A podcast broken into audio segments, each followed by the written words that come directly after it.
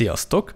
Ez itt az Ideolog című műsorunk, ami nem objektív és tárgyilagos, hanem szubjektív értékítéletekkel teli, és azért készül, hogy lássátok, hogy más emberek, ez esetben a nézőink hogyan gondolkodnak a világról, illetve milyen eszméket vallanak, világnézettel rendelkeznek. Ezt a sorozatot hallgatva kicsit kiszakadhattok a véleménybuborékotokból, és olyan gondolatokkal találkozhattok, amelyekkel nem feltétlenül értetek egyet. Ebben a részben Molnár Dániel politológus hallgatóval fogunk interjút készíteni a konzervativizmusról, szót ejtünk a vallásról, tradícióról, tapasztalatokról és a normalitásról is. Először is kérlek foglald össze, Dániel, hogy mit jelent a konzervativizmus, mikor alakult ki, milyen ideológusok hatottak a fejlődésére. Itt most egy rövid kis történelmi áttekintésre gondolok. Szeretném köszönteni a kedves hallgatókat. Én azonáltal köszönöm a lehetőséget az Ideológiák Tárháza csapatának az interjú kapcsán. Ugyebár a konzervativizmusról lesz szó. Konzervativizmusról magában azt kell tudni, hogy a négy nagy ideológiába tartozik, és a három másik ide, a nagy ideológiával együtt egy időben alakul ki. Ugye a szocializmus, liberalizmus és nacionalizmussal egy időben, és míg a, ez a három maga a forradalmi eszme volt, addig a konzervativizmus volt maga az ellenforradalmi eszme, amelyel szemben egyébként ez az előző három létrejött. És amelyel szemben ugye ez a három fölvette a harcot. Na most konzervatívok, ugye a francia forradalom korában, mint a politika történet egyik, sőt, kifejezetten a startja és a nagy bumja, ugyebár konzervatívok voltak azok, akik az akkori korban a monarchia és az éppen aktuális francia berendezkedés mellett álltak. Ellenben ugye a három forradalmi eszmével, ami ezt a berendezkedést próbálta megtörni és átalakítani. Lényegében én azt gondolom, hogy a konzervativizmus az az idők folyamán folyamatosan átalakult, nem mindig és minden esetben jó irányba, azt azért megjegyzem. Későbbiek folyamán erre szerintem ki is fogok térni. A történelmi, történelmi alakulások következtében tekintve hogy a szocializmus, és főként egyébként a liberalizmus, miután el, előre tört, és teret nyert magának, a konzervativizmus ezekhez kellett, hogy igazodjon. És azáltal, hogy igazodott más ideológiákhoz, azáltal, hogy külső hatások következtében átalakult. A mai modern konzervativizmus bizonyos elemeiben merőben más, mint a francia forradalom környékén kialakult konzervativizmus.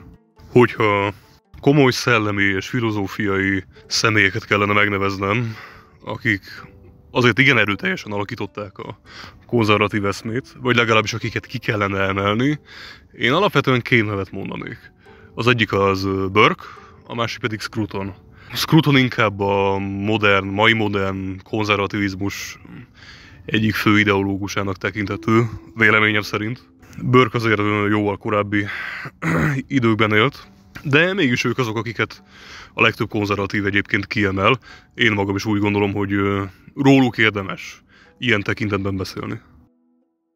Azt tudjuk, hogy régen kiszámított konzervatívnak, de úgy gondolom, ma már eléggé felhígult a jelentés tartalma, ezért nehéz behatárolni. Arra viszont kíváncsi lennék, hogy szerinted ma mit jelent konzervatívnak lenni?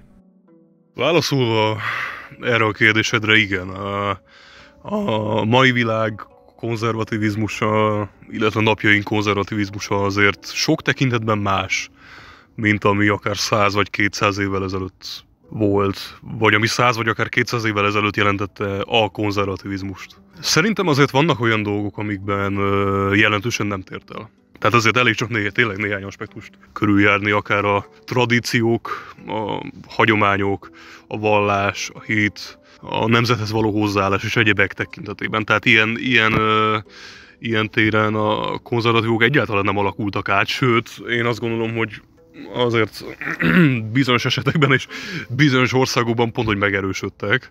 Az más kérdés, hogy sajnos voltak olyan, és vannak olyan helyek, ahol, ahol azért a konzervatívok merőben, merőben alább hagytak. Például Nyugat-Európában. Tehát azért Nyugat-Európában ma a konzervatív, ha nyugat-európai szemszögből nézzük, az kelet, közép- és kelet-európai szemszögből nézve, hát egy ilyen langyos, klasszikus, liberális értelmezése a politikának.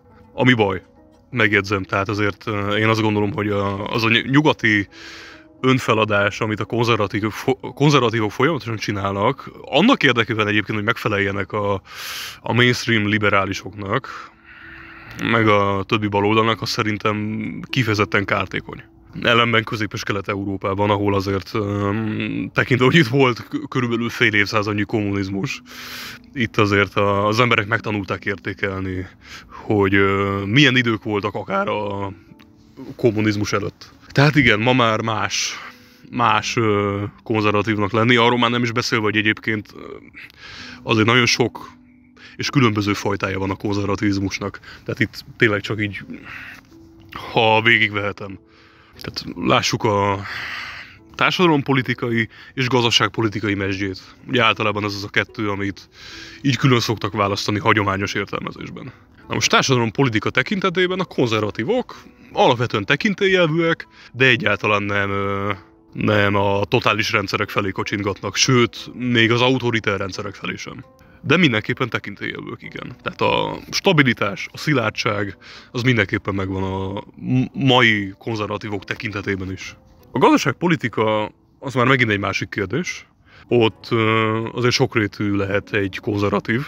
Vannak olyanok, akik neoliberális gazdaságpolitikát követnek, őket általában neokonzervatívnak szokták hívni. Ugye ők azok, akik jellemzően a Thatcherista és Reaganista nézetrendszert követik. Vannak ilyenek, Britanniában, az Amerikai Egyesült Államok területén, szóval alapvetően az angol száz területeken. Ugye ezzel egy szinte teljesen ellentétes nézetrendszert vallanak a kereszténydemokraták, vagy a keresztény szocialisták, akik a gazdaságpolitikai értelemben azért igencsak érzékenyek szociálisan. És egyáltalán nem tántolódnak el attól, hogy az állam az beleavatkozzon a bizonyos piaci metódusokba. Vagy akár egy ország gazdaságában. Egyébként én magam sem tartom ördögtől valónak, hogy az állam bizonyos tekintetben beleavatkozzon a piaci működésbe. Sőt, bizonyos esetekben kifejezetten hasznosnak tartom, hogyha az állam az beleavatkozik. Persze ez egy külön visét megér, és egy külön podcastot lehetne arról tartani, hogy ez vajon miért előnyös és miért, ne, miért hátrányos. De én mégiscsak azt gondolnám, hogy azért annyira nem nehéz behatárolni, hogy ma mit jelent konzervatívnak lenni.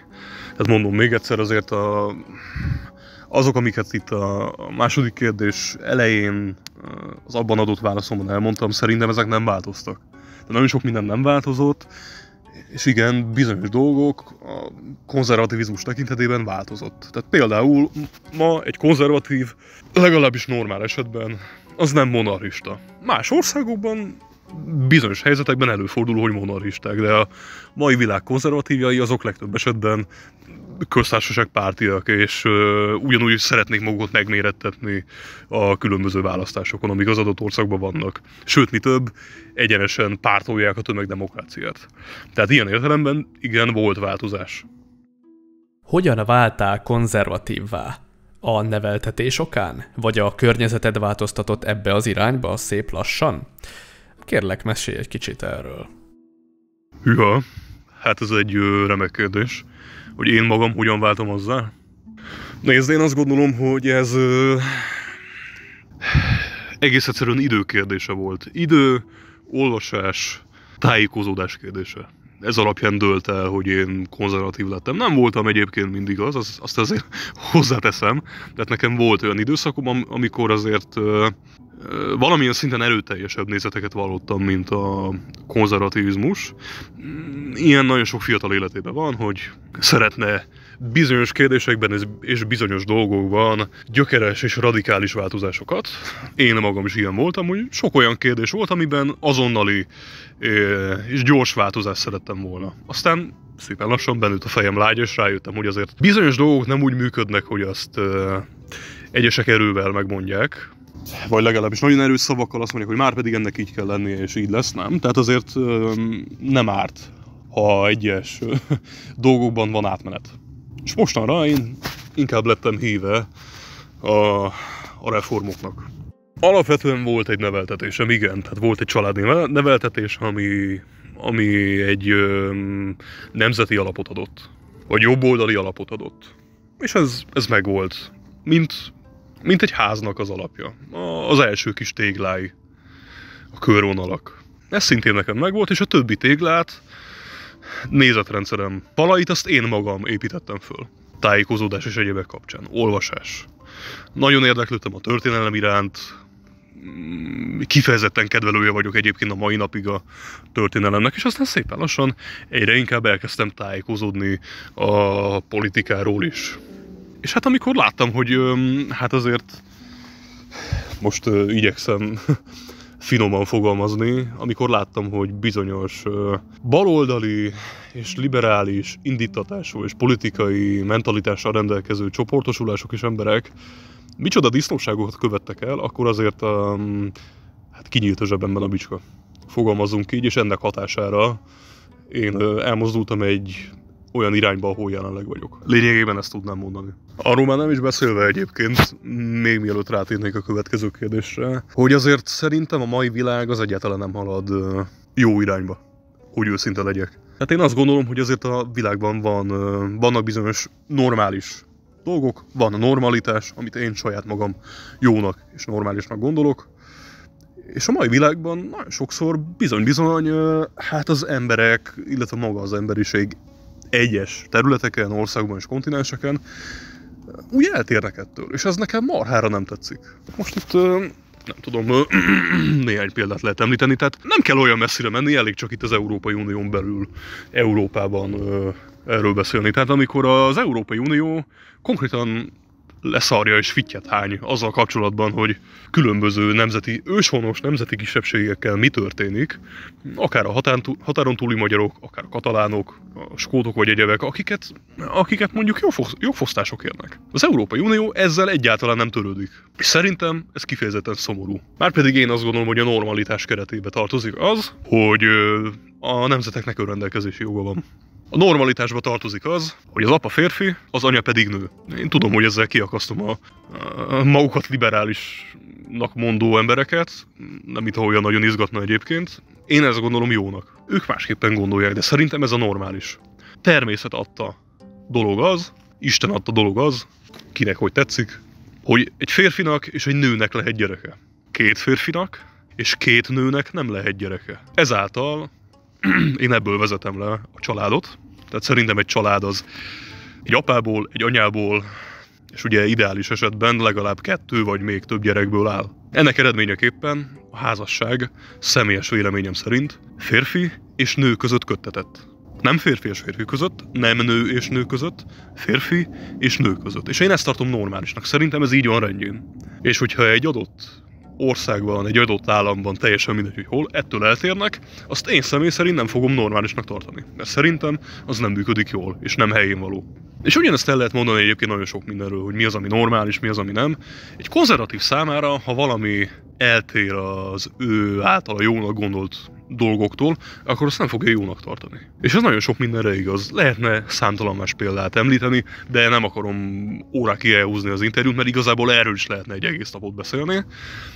Lényegében ez lenne a válaszom. Szerinted a vallás és a konzervativizmus kéz a kézben jár? Vagy lehet valaki úgy is konzervatív, hogy a vallás iránt nem érdeklődik? Vagy eleve még csak nem is hisz Istenben? Hát ez is egy remek kérdés. Én azt gondolom, hogy a mai világban már sajnos hozzá kell tennem, nem jár kéz a kézben a konzervativizmus és a vallás. Én személy szerint egyébként egy hívő ember vagyok, tehát én azt gondolom, hogy legalábbis jó esetben azt gondolom, hogy egy konzervatív ember az hívő is. Sajnos ez nem minden esetben van így. Sok olyan egyébként konzervatív embert ismerek, aki mondjuk hit kérdésében nem nagyon áll sehol, sőt lehet, hogy ateista, de mondjuk kulturális értelemben igenis keresztény. Az európai közegbe illik bele, a keresztény kulturális közegbe illik bele, de ő maga egyébként nem egy hívő ember. Tehát ilyen, ilyen van. Igen, ez egy, szerintem ez létezik. Minden mellett, hogy egyébként nem feltétlenül örülök neki. De igen, létező dolog. Sajnos. Hogy érzed? Inkább tradicionalistának vagy progresszívnek vallod magad? Vagy körülbelül egyenlő mértékben képviseled mindkettőt? Manapság egyik vagy másik irányba elhajlani konzervatívként nem kirívó eset. Nagyon sok progresszív konzervatív is van. Hú, na erre, erre azért hosszabb lesz a válaszom, azt így előre, előre tudom mondani. Szerintem a konzervativizmus esetében az a kifejezés, hogy progresszív nem létezik. Tehát ez a kettő kizárja egymást. Azt így erőteljesen hangsúlyoznám. Egyébként értem, hogy mire gondolsz, ez számomra teljes mértékben világos, de, de nincs, tehát a kettő együtt nem értelmezhető. Olyan lehet, hogy haladóbb gondolkodású konzervatív, de szerintem még ez se a legjobb kifejezés. Én személy szerint a reformista kifejezést használnám, szerintem egyébként ez az ideális vagy az újító gondolkodású valami ilyesmi. Tehát azért azt tegyük, tegyük tisztába, hogy a progresszivizmus és a progresszív ideológia, vagy legalábbis a progresszív hajlam, az, az a mai világ liberálisainál, ha egyáltalán lehet őket egyébként liberálisnak nevezni, szóval az ő körükben jön elő. Tehát akiket ma úgy általában véve a mainstream liberálisokhoz ö, csatolunk, ők a progresszívek akik minden egyes olyan dologgal egyébként szembe helyezkednek, amit akár én, akár konzervatív honfitársaim, vagy bármely más egy konzervatív gondolkodó, azt normálisnak tart. Ők ezzel helyezkednek szembe. Ők a progresszívek.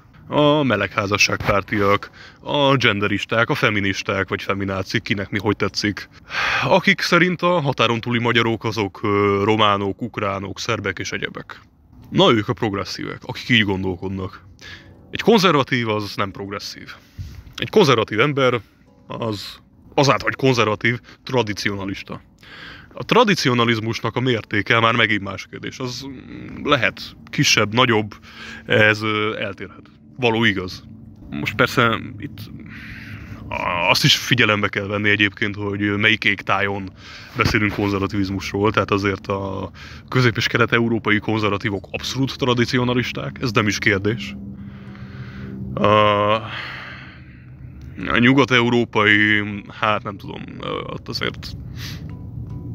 Akiket a nyugat-európaiak radikálisnak és szélső jobboldalinak tartanak, szerintem közép- és kelet-európai szemmel ők lehetnének egyébként konzervatívok. Tehát mit tudom én, vegyünk egy nyugat-európai néppártot, mondjuk a spanyol néppárt példának okáért. A spanyol politika az amúgy is olyan, hogy ott hajlamosak elhajolni balra. Tényleg, vegyük sorjába az országok. A Spanyolországban ki a konzervatív? Úgy ténylegesen, amit itt közép-európai szemmel annak tartunk. Talán a Vox bár nekik azért bizonyos kérdésekben radikálisabb véleményük van, mint egy konzervatívnak. A spanyol néppártot én egyébként nem feltétlenül tartom annyira konzervatívnak, inkább ilyen konzervatív liberális, vagy valami ez hasonló. Tehát az a baj, hogy megint csak a hatással volt rájuk is egyébként a liberális ideológia, és ezáltal egy ilyen mérséklődés, egy ilyen elhajlás történt. Németországban ki, ki most a konzervatív? Németországban én, van egy szélső jobboldali párt, az AFD, akik értelemszerűen hogy jobboldaliak, politikai értelemben, társadalom politikai értelemben, a, most gazdaságpolitikára nem akarok kitérni, de egyébként meg hol, hol vannak konzervatív pártok, például Németországban? Csupa, csupa baloldali párt. Ott van a, a D-Linke, egy ilyen neomarxista, új kommunista párt, ott vannak a zöldek, akik hát hasonló ideológiát vallanak, csak egy kis környezetvédelmi aspektussal megfűzerezve. Ott vannak a liberálisok, ott van a CDU, ami szintén egy ilyen liberális tömegpárt lett, tehát Merkel, az minden volt, csak nem konzervatív. Minden volt, csak nem hazafi. Most ugye azáltal, hogy új elnöke lett a CDU-nak, itt talán látok némi esélyt arra, hogy egy picit visszahozzák a normális irányba a régi kereszténydemokratákat, de, de egyébként meg, tehát még a keresztény szocialistáknál se látok olyan értelmezésű konzervatívot, amire én egyébként tényleg azt tudnám mondani, hogy na igen, na igen, ők, ők konzervatívok. Tehát Nyugat-Európában én nem nagyon látok ilyet. Van, ez nem jelenti azt, hogy nincs, mert van, csak sajnos kevés. Na, de sajnos eltértem egy picit a tárgytól. Tehát lényegében lezárva erre a kérdésre a válaszomat, én személy szerint igen tradicionalistának tartom magam.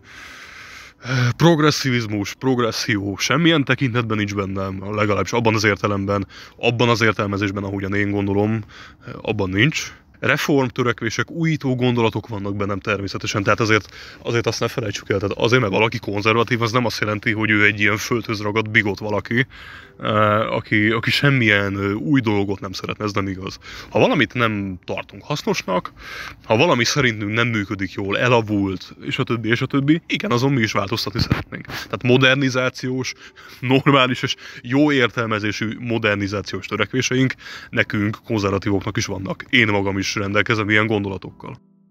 Melyik államformát preferálod konzervatívként? A köztársaságot vagy a monarchiát? Vannak, akik szerint csak az lehet igazi konzervatív, aki a királyság pártján áll. Te hogyan vélekedsz erről? Hát nem tudom, hogy jó, persze tisztában vagyok azzal, hogy vannak olyan konzervatívok, akik alapvetően monarchisták, én ezt tudom jól. Ez is inkább egyébként a brit területekre igaz, de persze vannak Franciaországban is ilyenek, meg Olaszországban, meg Spanyolországban, tehát lehetne sorolni egy jó pár olyan országot, ahol ilyen van. Azért Magyarországra ez nem jellemző. Tehát azért azt vegyük figyelembe, hogy nálunk 1918 óta nincs monarchia.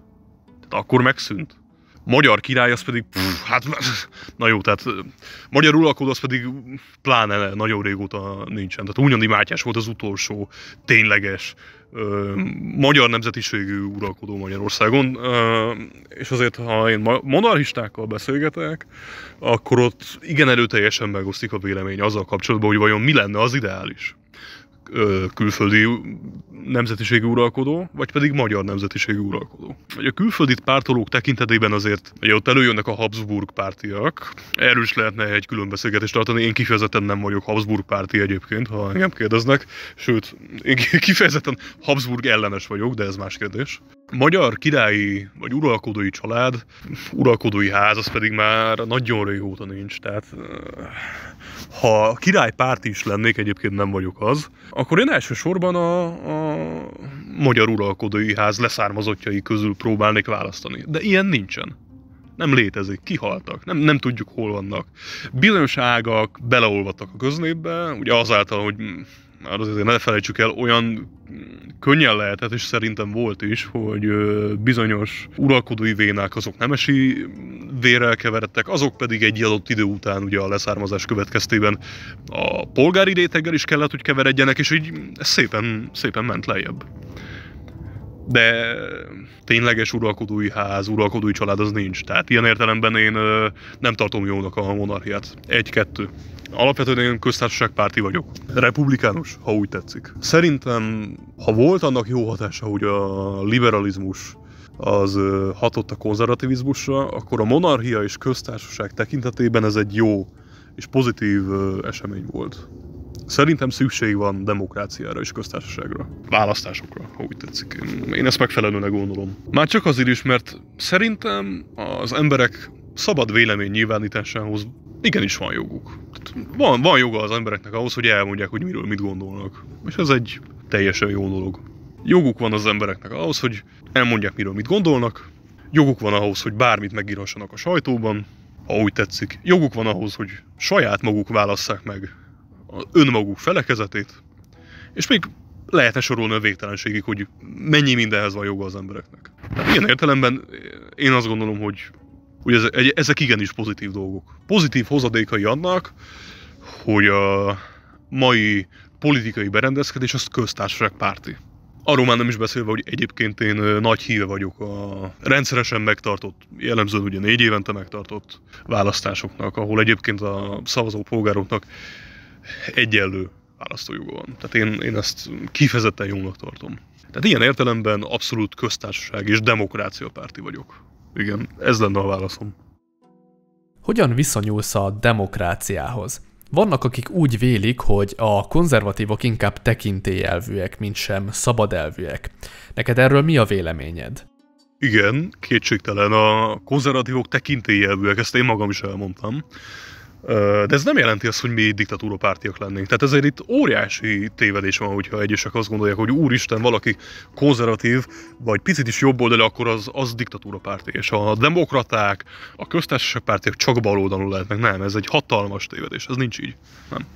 nem a tekintélyi elbűség az nem azt jelenti, hogy valaki diktatúrapárti. Egész egyszerűen azt jelenti, hogy társadalom és kultúrpolitikában, főként a társadalom politikában, ott ö, építünk a biztonságra és a tekintélyre. És ezekre alapozunk. Most mondok egy példát, nem riadunk vissza attól, hogy az állam kezébe bizonyos jogosítványokat és eszközöket adjunk. Nem akarjuk leépíteni az államot.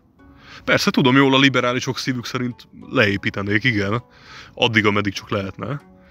De mi konzervatívok nem vagyunk ilyenek. Tehát szerintünk, legalábbis a személyes véleményemet tudom elmondani, az egy kifejezetten jó dolog, például okért vannak ö, rendvédelmi szervek, amelyek ellátják a feladatukat. Hogy van kormány, van állandó kormány, amit egyébként egy demokratikus választás során bármikor le lehet váltani.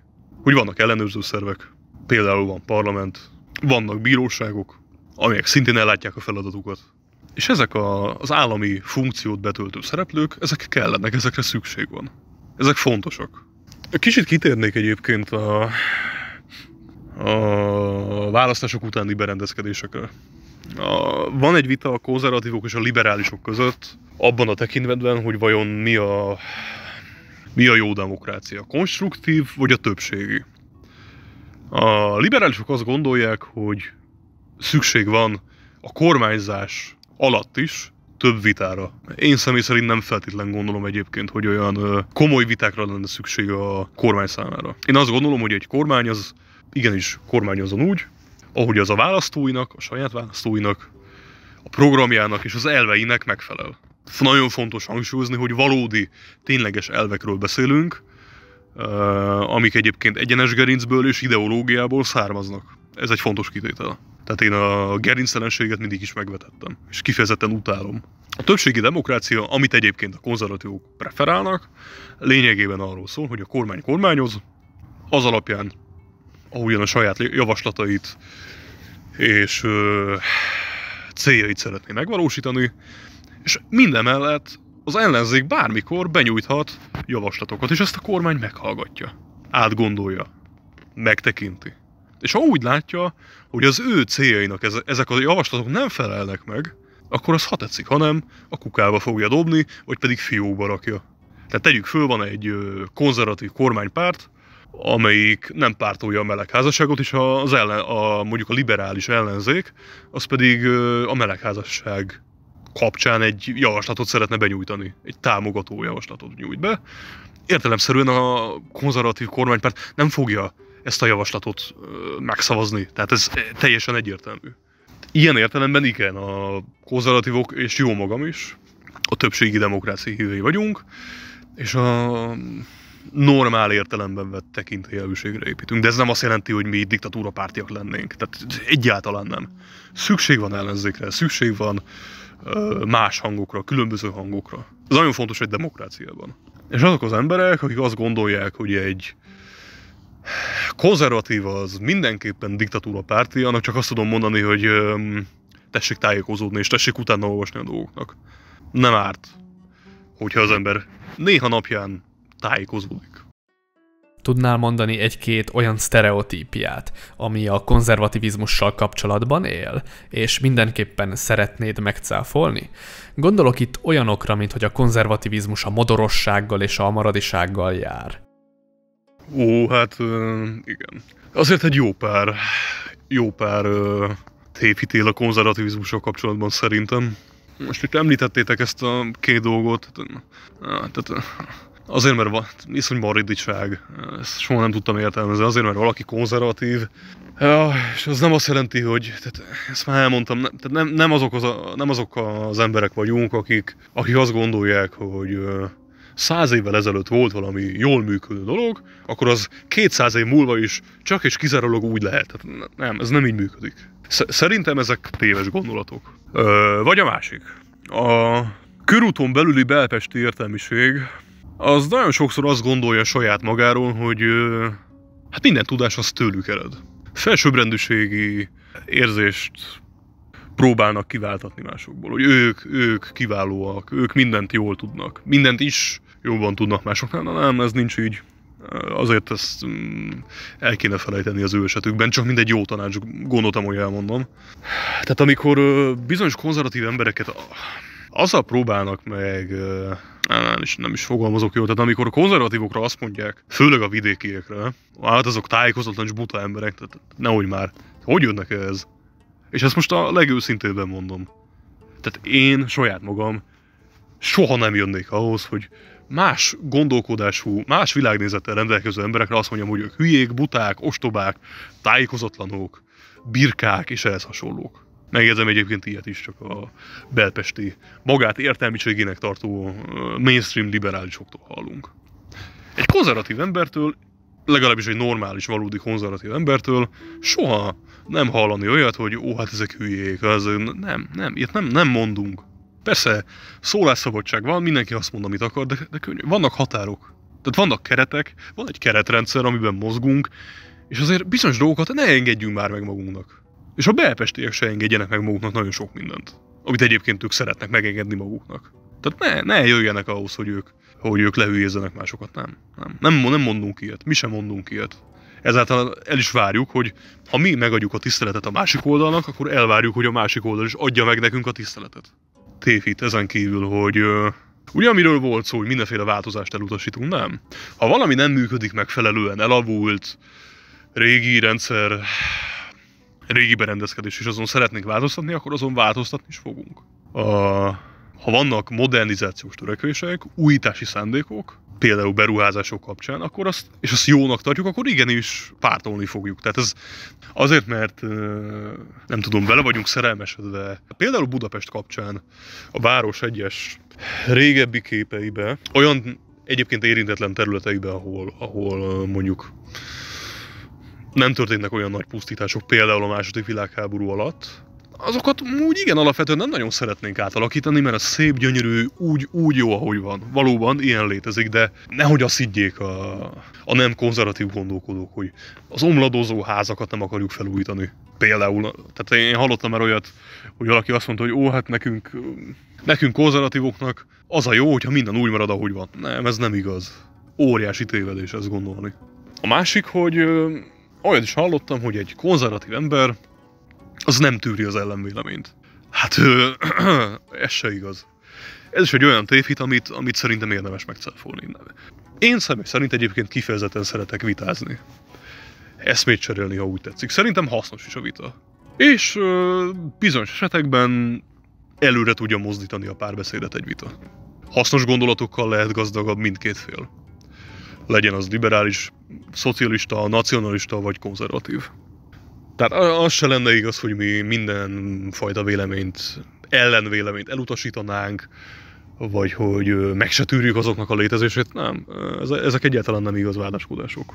Szerintem minden egyes embernek az lenne az ideális, hogyha függetlenül attól tényleg így tolja félre az, hogy ő egyébként mit gondol a világról, és üljön le egy olyan személlyel beszélgetni, aki teljesen más gondol, mint ő. És abban az esetben meglátja, hogy valójában a másik oldal mit gondol. Ugye, ma a mai világ úgy néz ki, abár visszakanyarodván a francia forradalom némi eseményére, ugye annak idején, mint mondtam korábban, a nacionalizmus is egy forradalmi eszme volt. Ma már a nacionalisták és a konzervatívok kéz a kézben járnak bizonyos esetekben, azért nem mindenben. Tehát az a, az a verseny, ami annak idején egy ö, három versus egy pozícióban történt, mára már kiegyenlítődött egy ö, kettő-kettő ellenére. És nagyon sok olyan dolog van, amiben egyébként a liberálisok meg a szocialisták ugyanazt gondolják, vagy hasonlót gondolnak. Másik oldalon a nacionalisták és a konzervatívok jellemzően egyébként nemzeti kérdésben gondolnak hasonlót, vagy legalábbis ugyanazt. Ilyen értelemben egyébként szerintem érdemes az ellenoldalal is néha leülni és beszélgetni. Természetesen mindenféle előítélet nélkül. És hogyha ez megtörténik, akkor számomra az már egy előrelépés. Szeretném megköszönni a lehetőséget az interjú kapcsán, és köszönöm a hallgatóságnak a türelmét és azt, hogy végighallgatott. És köszönöm az ideológiák tárháza csapatnak is a lehetőséget. Köszönjük az interjún való részvételt Dánielnek, a hallgatóknak pedig a figyelmet. Amennyiben ti is szeretnétek egy hasonló videóban nézeteiteket, filozófiátokat, vallásatokat bemutatni, írjatok egy e-mailt nekünk az ideológiák tárházakukacgmail.com címre, tárgyként adjátok meg a témát, amiről beszélni szeretnétek, illetve néhány sorban vezessétek fel nekünk. A további információkért ajánljuk a videó leírását, illetve a komment szekcióban való böngészést és kérdezést is ajánljuk. Sziasztok!